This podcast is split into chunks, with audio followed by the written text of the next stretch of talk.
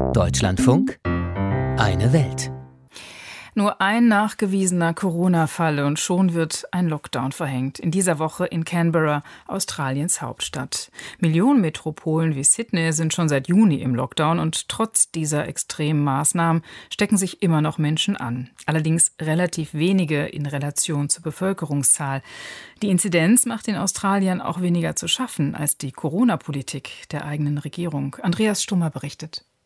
It's a kick in the guts. It really feels like, you know, a boxing match. You know, it's round one, you get kicked down. Round two, you get knocked down. Round three, we get knocked down. And it just feels like this might be the knockout punch. Die Hochzeitsplanerin Rachel Slyman vergleicht die letzten 18 Monate Corona-Krise mit einem Boxkampf.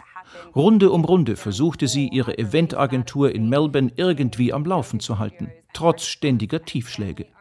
Erst blieben die zugesagten Finanzhilfen der Regierung aus. Dann kamen neue Beschränkungen und immer wieder Lockdowns.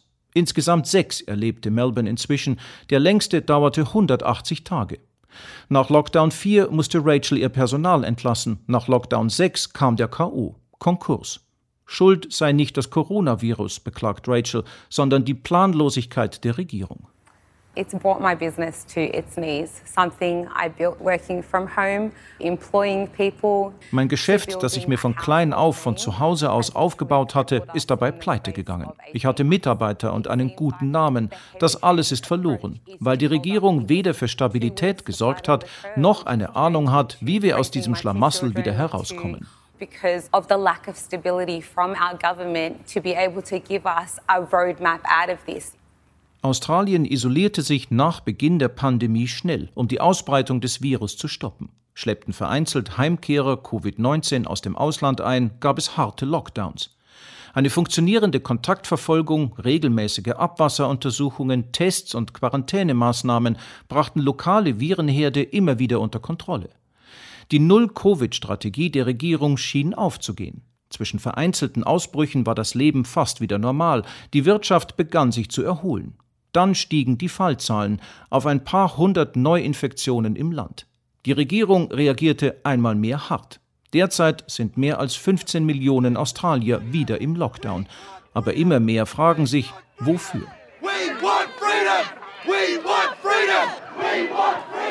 Anti-Lockdown-Protest in Sydney Ende Juli.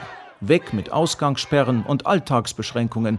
Etwa 3000 Demonstranten forderten maskenlose Freiheit und einen Weg aus der, wie sie es nennen, Null-Covid-Falle. Es müsse endlich Schluss sein mit geschlossenen Schulen und dem Verbot jeglichen öffentlichen Lebens, sagt Damien King, einer der Organisatoren der Kundgebung. Es sei ein Witz, dass immer wieder Millionenstädte wie Sydney, Brisbane oder Melbourne auf Empfehlung von ungewählten Gesundheitsbeamten und oft nur wegen ein paar Dutzend positiv getesteter in einen harten Lockdown müssten. What's happening with the COVID restrictions is just completely removed from reality. Viele denken, dass die Covid-Beschränkungen völlig an der Realität vorbeigehen und rein politisch motiviert sind. Wir protestieren, um unserer Stimme Gehör zu verschaffen. We're here just to speak and to let our voices be heard nothing else. Während auch in Brisbane, Melbourne und anderen Städten für die Rückgabe der bürgerlichen Eigenverantwortlichkeit demonstriert wurde, setzt die Regierung Morrison weiter auf das Eliminieren des Virus durch Kontaktreduzierung. Ein positiv getesteter ist schon einer zu viel. Offiziell sind die Grenzen Australiens auch nach eineinhalb Jahren Pandemie noch immer geschlossen. Trotzdem dürfen als systemrelevant eingestufte Geschäftsleute ein- und ausreisen, Hollywood-Stars in Australien Filme drehen und Tennisprofis Turniere spielen. 38.000 Australier sitzen derweil immer noch im Ausland fest und können wegen fehlender Quarantänebetten nicht in ihre Heimat zurückkehren. Die Bürgerrechtlerin Kim Rubinstein klagt jetzt für zwei der Gestrandeten vor den Vereinten Nationen. The committee was saying a right to live in your own country is so significant that any question mark about a breach of that should be acted on to. Das UN-Tribunal sagt, das Recht eines Staatsbürgers in seinem eigenen Land leben zu dürfen, ist unantastbar. Es wurde versäumt, überall in Australien Quarantänestationen zu bauen oder einzurichten. Wenn sie es wollte, dann hätte die Regierung auch die Mittel, um Australier bevorzugt heimzuholen. The federal government has the capacity, if it wanted to, to prioritise bringing Australians home. Eine Änderung der Einreisepraxis ist nicht in Sicht. Und auch an anderer Stelle geht es kaum vorwärts. beim Thema Impfen. Erst gab es zu wenig Impfstoff, dann eine zu niedrige Impfbereitschaft. Jetzt droht die Regierung damit, die Außengrenze erst zu öffnen, wenn 80 Prozent der Bevölkerung geimpft sind. Das ist frühestens 2022 zu erreichen. Der Zuspruch für die Corona-Maßnahmen der Regierung ist nach Umfragen binnen eines Jahres von mehr als 80 Prozent auf nur mehr 42 Prozent gesunken. Premier Scott Morrison ist vor allem wegen seines Festhaltens an Lockdowns unter Druck. Selbst beim sonst so regierungsfreundlichen Nachrichtensender Sky News.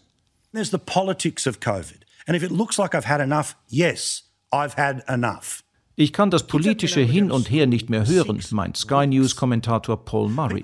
Die Schulen sind seit Wochen zu, die Gastronomie und der Kulturbetrieb wieder geschlossen.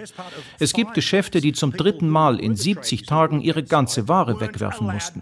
Deshalb haben die Leute die Nase voll. Sie sind an ihrer Belastungsgrenze. You have had to clear out the entire stock. That's why people have had enough. That's why people are at that breaking point.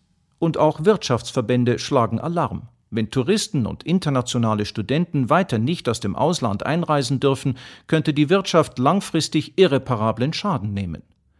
Im April nächsten Jahres will Premier Scott Morrison wiedergewählt werden. Dann steht wohl auch seine Corona-Politik zur Abstimmung. Aus dem australischen Dauerlockdown berichtete Andreas Stummer.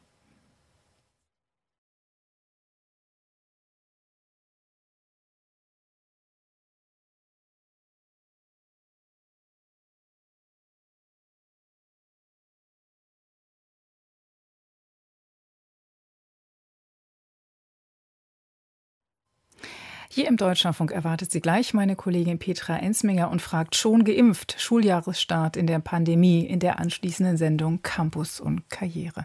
An dieser Stelle verabschiedet sich Britta Fecke. Ich wünsche Ihnen noch ein schönes Wochenende.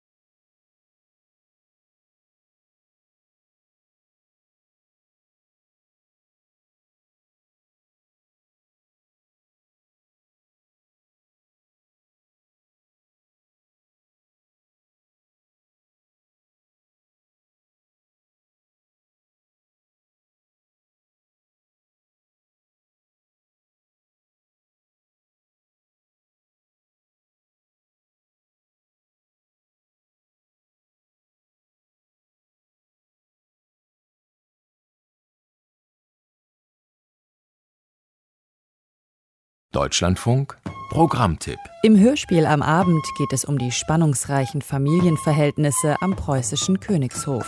An allem habt ihr die Schuld. An unserem charmanten Familienleben. Mit deinen zierlichen Sitten. Die traurige Geschichte von Friedrich dem Großen. Nach einem Romanfragment von Heinrich Mann. Da! Aufessen! Dass du ein starker Soldat wirst. Gnade, lieber Papa. Der Schweinebauch will nicht hinunter in den Main. Du Lumme willst nicht. Marsch in die Ecke! Der Kronprinz ist kein Kind mehr. Hm. Einen Offizier in die Ecke stellen. Da habt ihr den Komödianten, der tut es wirklich. Hörspiel. Mach er sich fort auf sein Zimmer. 20.05 Uhr. Adieu, Madame. Je suis déshonoré. Hm. Er wird tragisch.